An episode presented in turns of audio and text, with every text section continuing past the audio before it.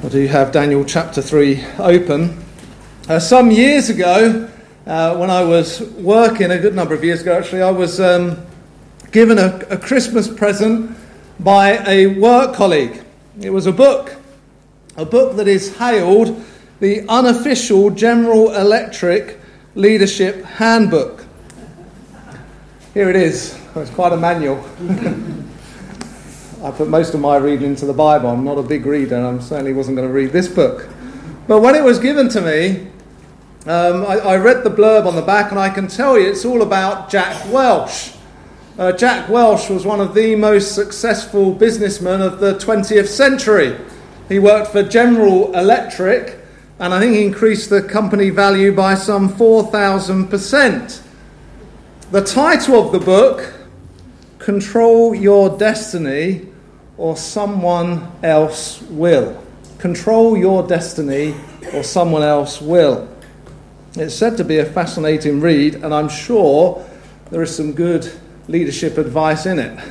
But for me in my office that day, I sat there appreciating the gift that someone had thought of me and bought me a Christmas present.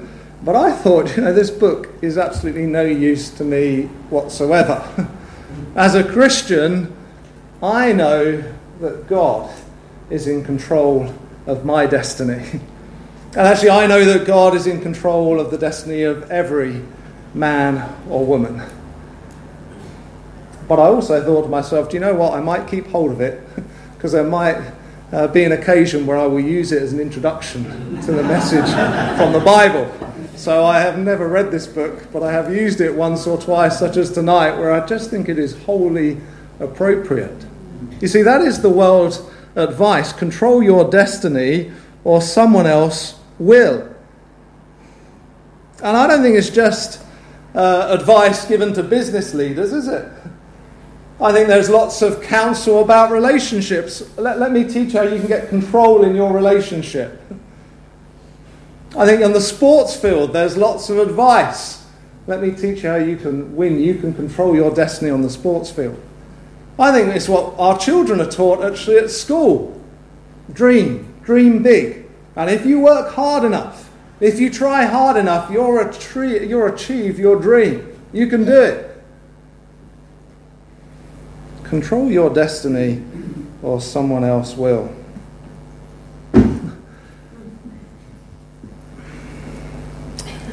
Who controls your destiny? How would you answer that? I pray that you would answer it as I would answer it and say, Almighty God controls my destiny.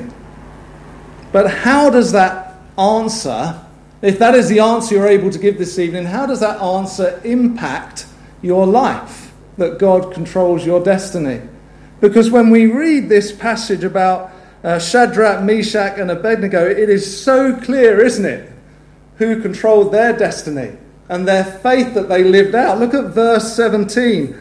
Our God, whom we serve, is able to deliver us from the burning fiery furnace, and he will deliver us from your hand, O king. And, this knowledge that God controlled their destiny, it massively impacted their lives. Verse 18, but if not, do you know, even if God chooses not to save us, let it be known to you, O king, that we do not serve your gods nor will we worship the gold image which you have set up. Here are three young men, if you're not familiar with this account of Daniel, who have been taken captive. Uh, three Jewish young men with a real faith in the living God. And they're now living far from home. They've likely been separated from their family, and they're in a foreign country which worships lots of foreign gods not an easy environment. and, and sometimes I can read this passage in Daniel chapter 3 and think, do you know what? It actually doesn't feel too dissimilar to what Christians face today in Britain. You know, lots of us may be living uh, with our families, uh, and perhaps we're living in the, the country of our birth, unlike Shadrach, Meshach, and Abednego, but we are living in a time in Britain where not many people are interested at all in the one true God of the Bible. And our society, our secular culture, is littered with idols that are worshipped. Career, relationship, houses, cars, experiences. I, I could go on, couldn't I? TV, social media, sports, the Premier League. And it's starting to take real courage to live out our faith. So, how do we do it? How can we show the world that we know God controls our destiny? Well, there's lots of ways you can look at this passage, but that's how I want to look at it this evening. I want us to look at the example of Shadrach, Meshach, and Abednego and think, well, how can I learn from them so that my friends and family, my neighbours, those that don't know the Lord Jesus Christ, how can I show them that God is in control of my destiny? I've got four tips, pointers. They're not. There are four instructions. Four instructions. That would be better because this is God's work on how we do that. And the first is this the first is this little steps of faith prepare us for bigger steps of faith. Little steps of faith prepare us for bigger steps of faith. You see, the courage that we read of here in Daniel chapter 3 from Shadrach, Meshach, and Abednego, when you read the whole of Daniel, you realize this isn't a sudden change of heart. They didn't wake up this morning and say, Well, this is the day I'm going to live out my faith in God. Forget all the other days. Today's the day I'm going to go gung ho. I'm not going to worship this statue. I don't think that happened. Because if you know the book of Daniel, and we haven't got time to read it, well, I'd love to, you know, sometimes I think we, we should just sit on a Sunday evening and just read God's word to one another. Um, that, is, that is the best thing. Sometimes us preachers just get in the way, let God's word speak. But Daniel chapter 1, some of you will be familiar with it. It tells the account of when these uh, three bright young men, as well as Daniel, uh, the main character in the book, uh, these four men of faith, it talks about one of their first um, experiences in Babylon. They've been selected by King Nebuchadnezzar. He's told um, uh, his commanders, pick out the bright men um, of the nations that we capture because I want them to serve in the palace. And so Daniel uh, Shadrach, Meshach, and Abednego are, are, are picked out. These are bright young men. And what happens is, is pretty early on that they're offered the king's very best food. And we're not told much about this food. It may well have been that this food had been sacrificed to idols before. But they're offered the, the food from the king's table uh, in their period of training, and they're also offered the, the king's wine. Uh, and maybe these four Jewish men had taken a Nazarite vow, or, or they, they just very determined, no, we're not going to drink. We don't know all the ins and outs of Daniel chapter 1, but what we do know from verse 8 in chapter 1 is that behind Daniel's lead-in, Daniel approaches the chief eunuch and said, No, we're going to defile ourselves before God if we eat this food and drink this wine. Can you give us vegetables and water? Test us after 10 days. If we, if we look worse, then we'll go back to eating that stuff. but if we look fine, we'll stay on the vegetables and water. See, right at the beginning, they take this smaller step of faith behind Daniel's lead-in, but to challenge the status quo. They probably risk being punished, but it's a smaller step of faith.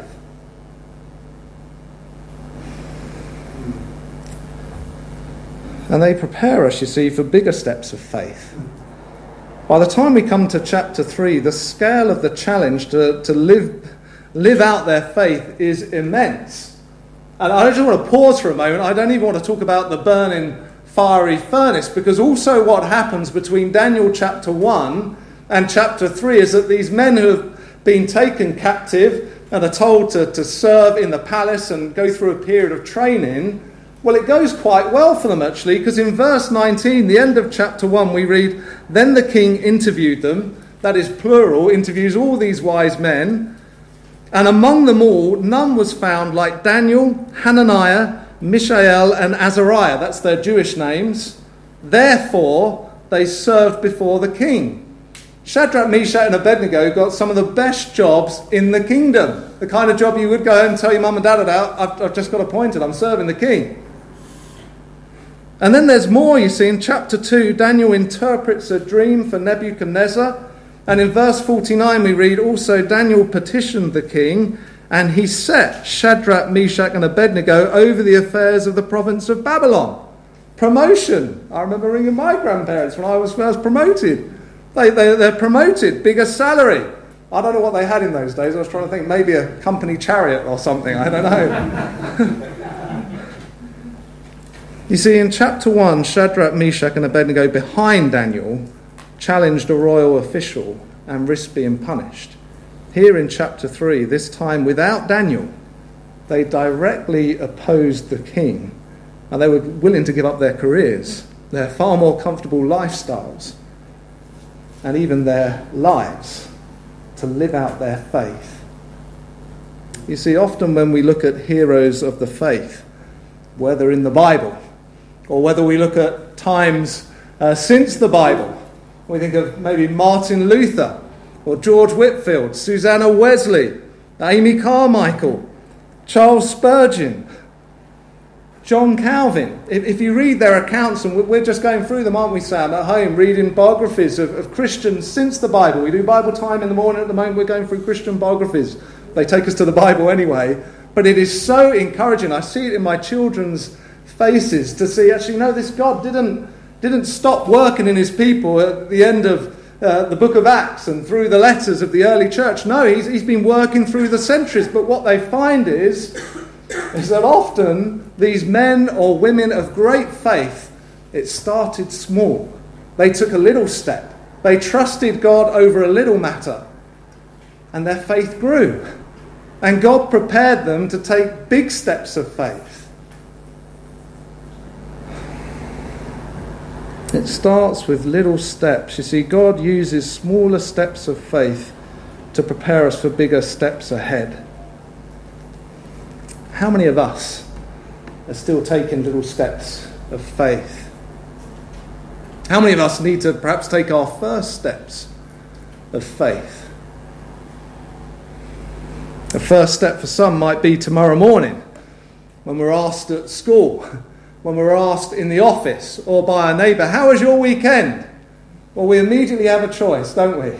I remember praying about this when I was going to the office because you always know by the coffee machine on a Monday morning, you'll be asked, How was your weekend? It's just polite, isn't it? And I've got a choice. So I talked to them about how we, we lost at football on Saturday. that used to be the case. but I enjoyed it with some good brothers.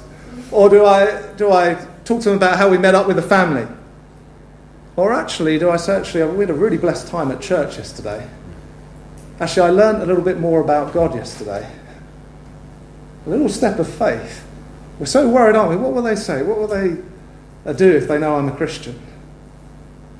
And then we realize actually, when we take that first step of faith, we just feel the peace of God in our hearts because we know we've served Him. And actually, the reaction that we're fearing doesn't always materialize.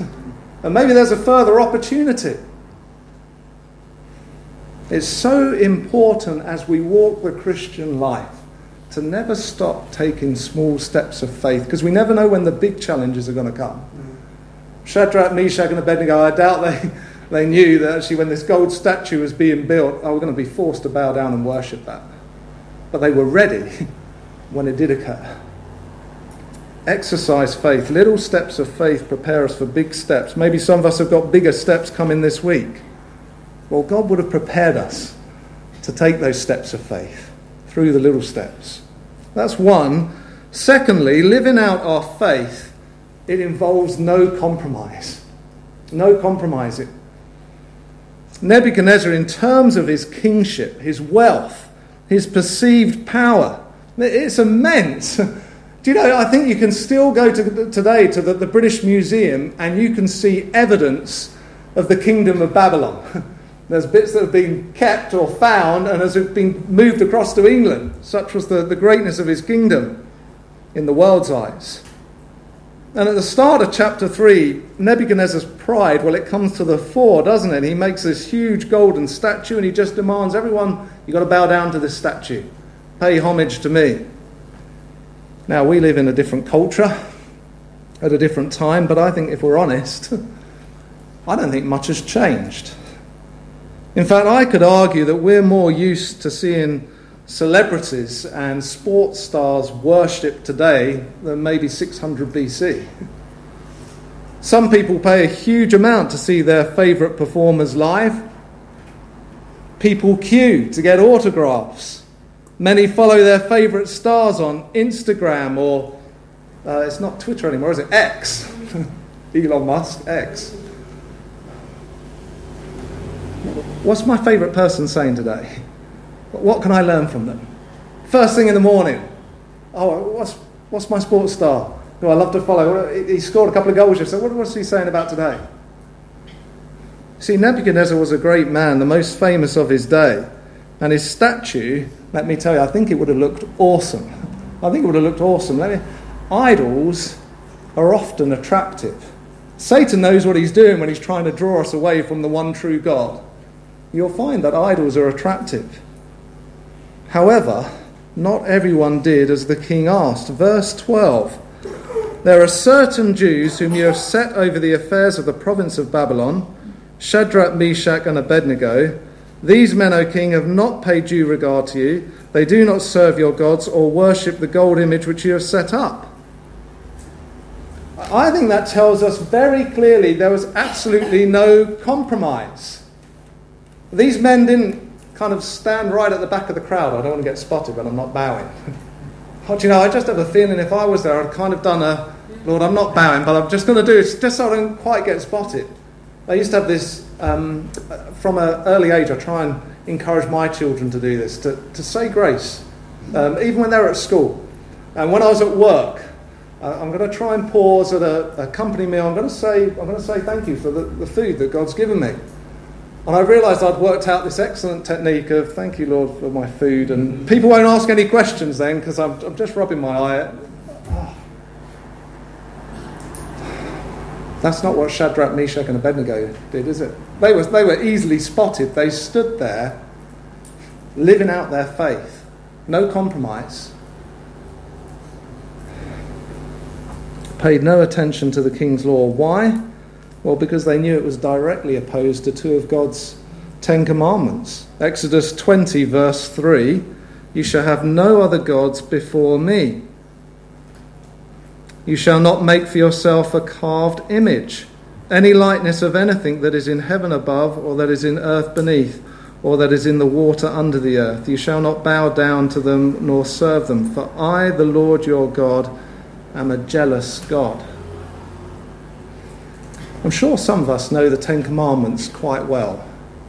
I wonder how many of us have ever heard a sermon on the fact that our God is a jealous God. I don't think I have. We, we hear lots about God's love, and rightly so, in our churches. For God so loved the world that he sent his only Son, that whoever believes in him shall not perish but have eternal life. We hear lots about God's grace and His mercy. We hear some about God is just, that He is patient, but His judgment will come. We hear less about that in our churches. But how often do we hear about actually God is a jealous God?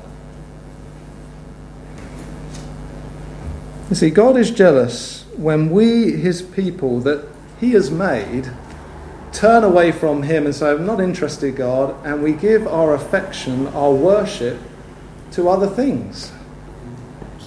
He is rightly jealous. He has made us, He has given us every possible reason to worship Him, including sending His only Son. And so when we don't worship Him, we're told in the Bible God is jealous. I think Shadrach, Meshach, and Abednego knew this. They knew this. And they were decided to live out their faith and not bow down, to not compromise. Well, what about us? What about us? I wonder whether or not do we ever try and hide away at the back of the crowd? Hope that no one spots us when a, when a conversation is taking place in, in the classroom or in the playground or, or with our neighbours. And actually, it's on a topic that we know actually God's word is quite clear on. And we're going to do a Nehemiah. I love Nehemiah, don't you? You know, when he, the king spots him that he's feeling sad, what does he do? He prays quick. Just feels like it's one of those quick arrow prayers, Lord, please help me, and then he answers. well, that is great advice for all of us, isn't it? I'm sure Shadrach, Meshach, and Abednego, Lord, please help us. We're going to make a stand. Will we compromise or will we share something of the truth that we know from God's word in grace and love? I wonder whether or not we ever compromise, even in just a little, in what we say or what we type on a message or what we look at when we're with a particular group of friends. We wouldn't do that when we're with our, our friends at church, but I'll compromise a little bit when I'm with these friends. Shadrach, Meshach, and Abednego did not compromise. And what about idols? I wonder if, if a chart listing how we've spent our time over the last week suddenly popped up on this wall behind me. You've got an overhead projector here, and it came up. This is how Malcolm Hoder spent his time over the last week. Oh, I think I'd have to sit down. What idols, perhaps, do we have in our lives? If we were to sort out our time, what priority does God have? What other things or what other people take affection away from God? Are we making God jealous? That's a really difficult question to ask ourselves, but I think when we read a passage like this, we have to ask ourselves that question. You see, two, living out faith involves not compromising. Three, and we come here, it's not just about actions. It's not just about actions. You see, number three, Shadrach, Meshach, and Abednego, they boldly shared their faith. They boldly share their faith. That the three men are brought before the king, and before they even have an opportunity to speak, you know, you try and put yourselves in their shoes. It just sounds a desperate situation, does it? Verse 13 tells us really clearly that the king was in a furious rage. Look at the wording. It's not easy talking to someone who is in a rage. Let me tell you, I know, I have a seven year old daughter. but, but more seriously, you know, let me ask have you spoken, tried to speak to someone who is in a rage? It's not easy. Sometimes it's quite scary. And it's even worse. It's especially hard if you feel compelled to tell this person who's already in a rage something that they don't want to hear.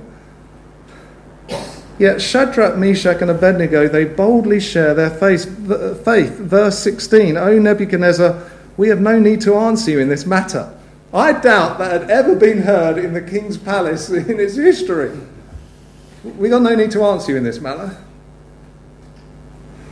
If that is the case, our God, whom we serve, is able to deliver us from the burning fiery furnace, and he will deliver us from your hand, O king. But if not, let it be known to you, O king, that we, will, uh, we do not serve your gods, nor will we worship the gold image which you have set up. It is one thing to be observed as a Christian. Let me tell you, it is a good thing. I remember um, my old uh, finance director, almost on the last day we were working together, uh, randomly asking, Malcolm, I've noticed you've never sworn. Why is that? oh, I was not very good. I never felt that able an evangelist in the office. But there was something where, unbeknown to me, actually I'd just been observed and then allowed a weaker evangelist in God's goodness to share something of my faith. It is good to be observed as a Christian, but often when we're observed, it's going to lead to opportunities to share our faith. The question is, will we take those opportunities, whatever is at stake? 17th century minister and Bible commentator Matthew Henry, he says this on this passage. I think it's excellent, really wise words. This is what Matthew Henry says Fear of man and love of the world, especially lack of faith or want of faith, make men yield to temptation, while a firm persuasion of the truth will deliver them from denying Christ or being ashamed of him. We are to be meek in our replies, but we must be decided that we will obey God rather than man. A firm persuasion of the truth will deliver us from denying Christ. You know, that is why this church uh, places God's word as a priority. If we have a firm persuasion of God's word, well, then it will stop us. It will help us from denying Christ as His Spirit teaches us. And then when we're under pressure, be it at school, be it with our neighbours, in the workplace, on the sports field, knowing this, a firm persuasion of this will stop us from denying Christ.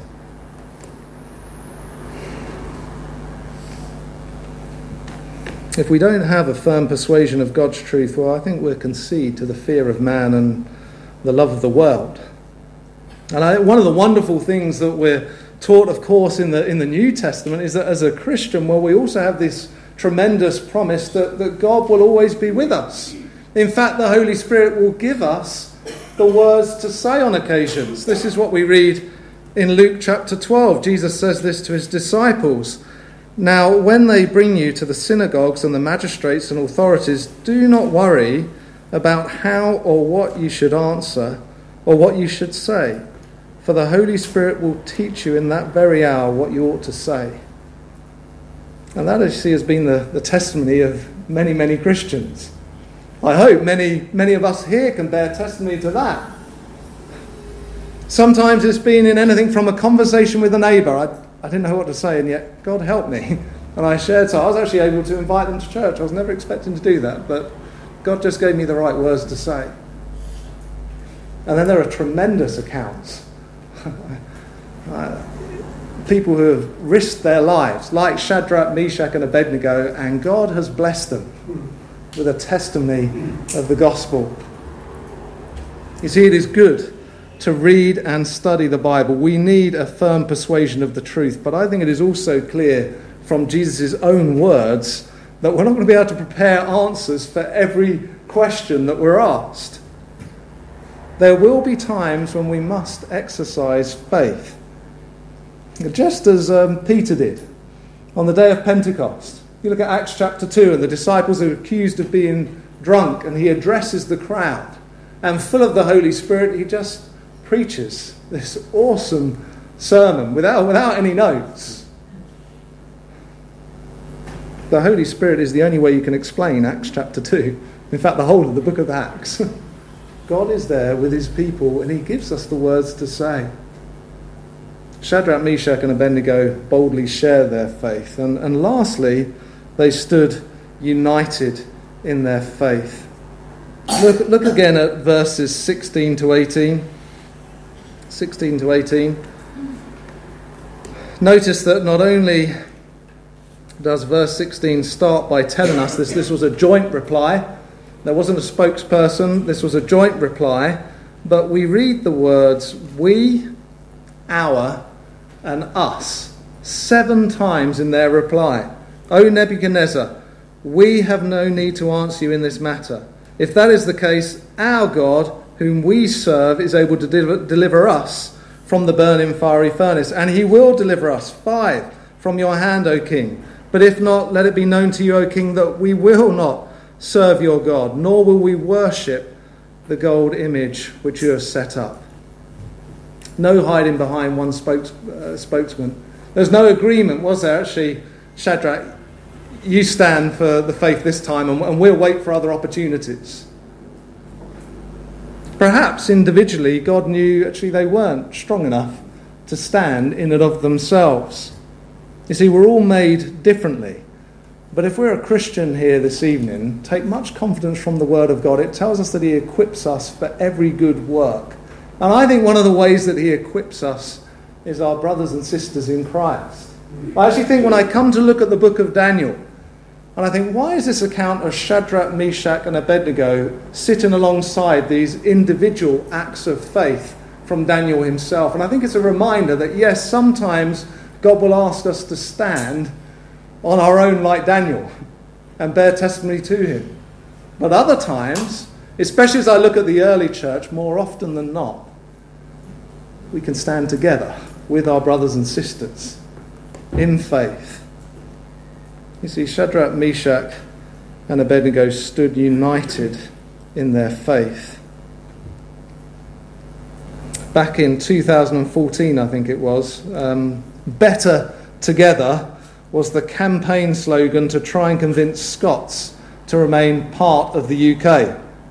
Now, I have no idea whether or not Scots are better off being part of the UK or not. I don't. But that was their slogan, Better Together. I can tell you this, and I'm certain of this though.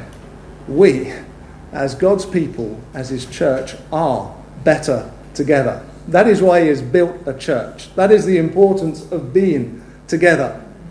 Galatians chapter 6, verse 2 tells us to bear one another's burdens. Hebrews chapter 10 talks about spurring each other on to love and good works, encouraging one another. Don't give up meeting together. In fact, meet together more. Some people, sadly, complain about meeting twice on a Sunday. Actually, Hebrews tells us maybe we should be thinking about a third sermon now because we're getting nearer to the day of the Lord. Hebrews said, do it even more, meet together more as you see the day approaching.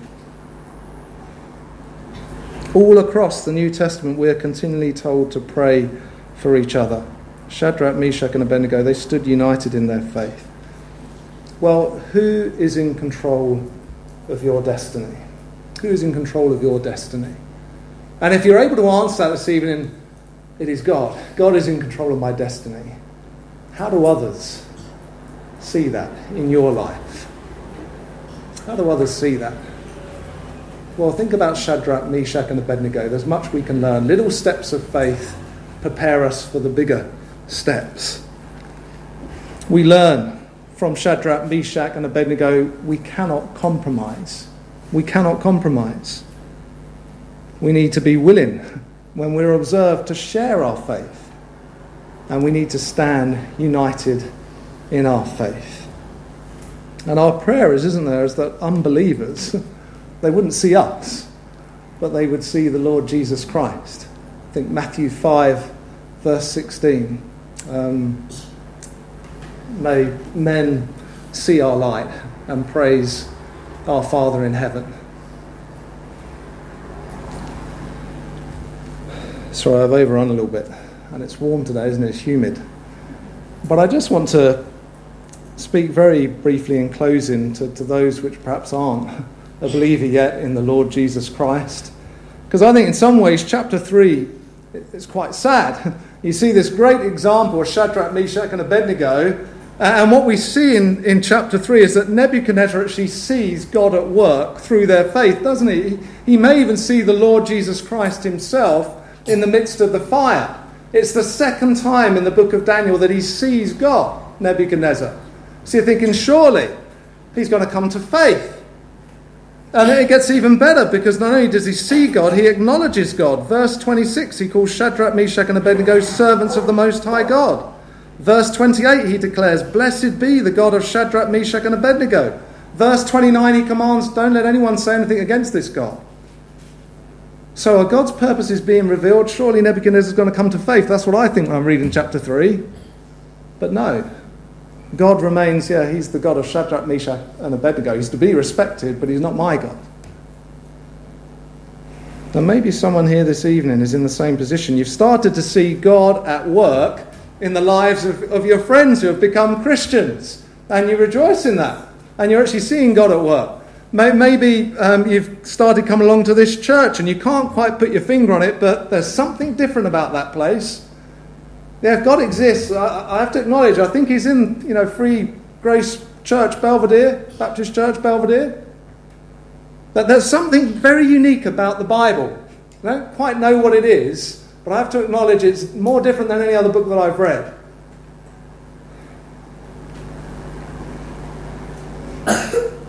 Maybe you're starting to see and acknowledge God in creation around you.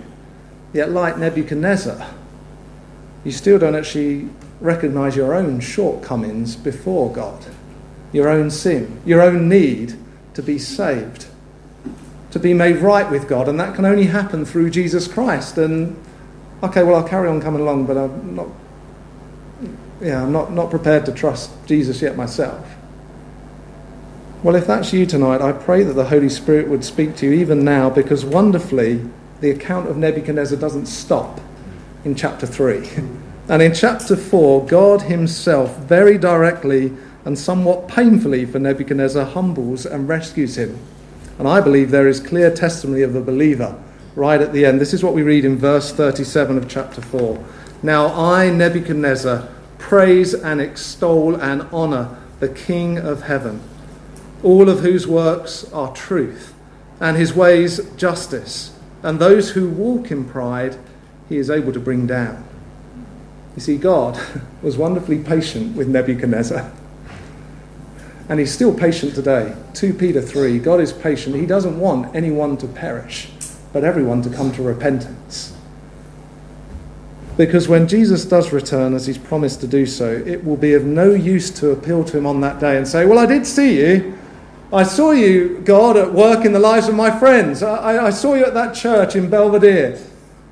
I, I, actually, I started to acknowledge you in creation. I thought there's got to be a designer behind this. It can't all be here by chance. That's going to be of absolutely no use to you whatsoever. The only thing that will matter is whether Jesus is your God, whether you have placed your trust in Jesus and his death on the cross for the payment for your sins. Let me pray, and then we'll sing our last hymn.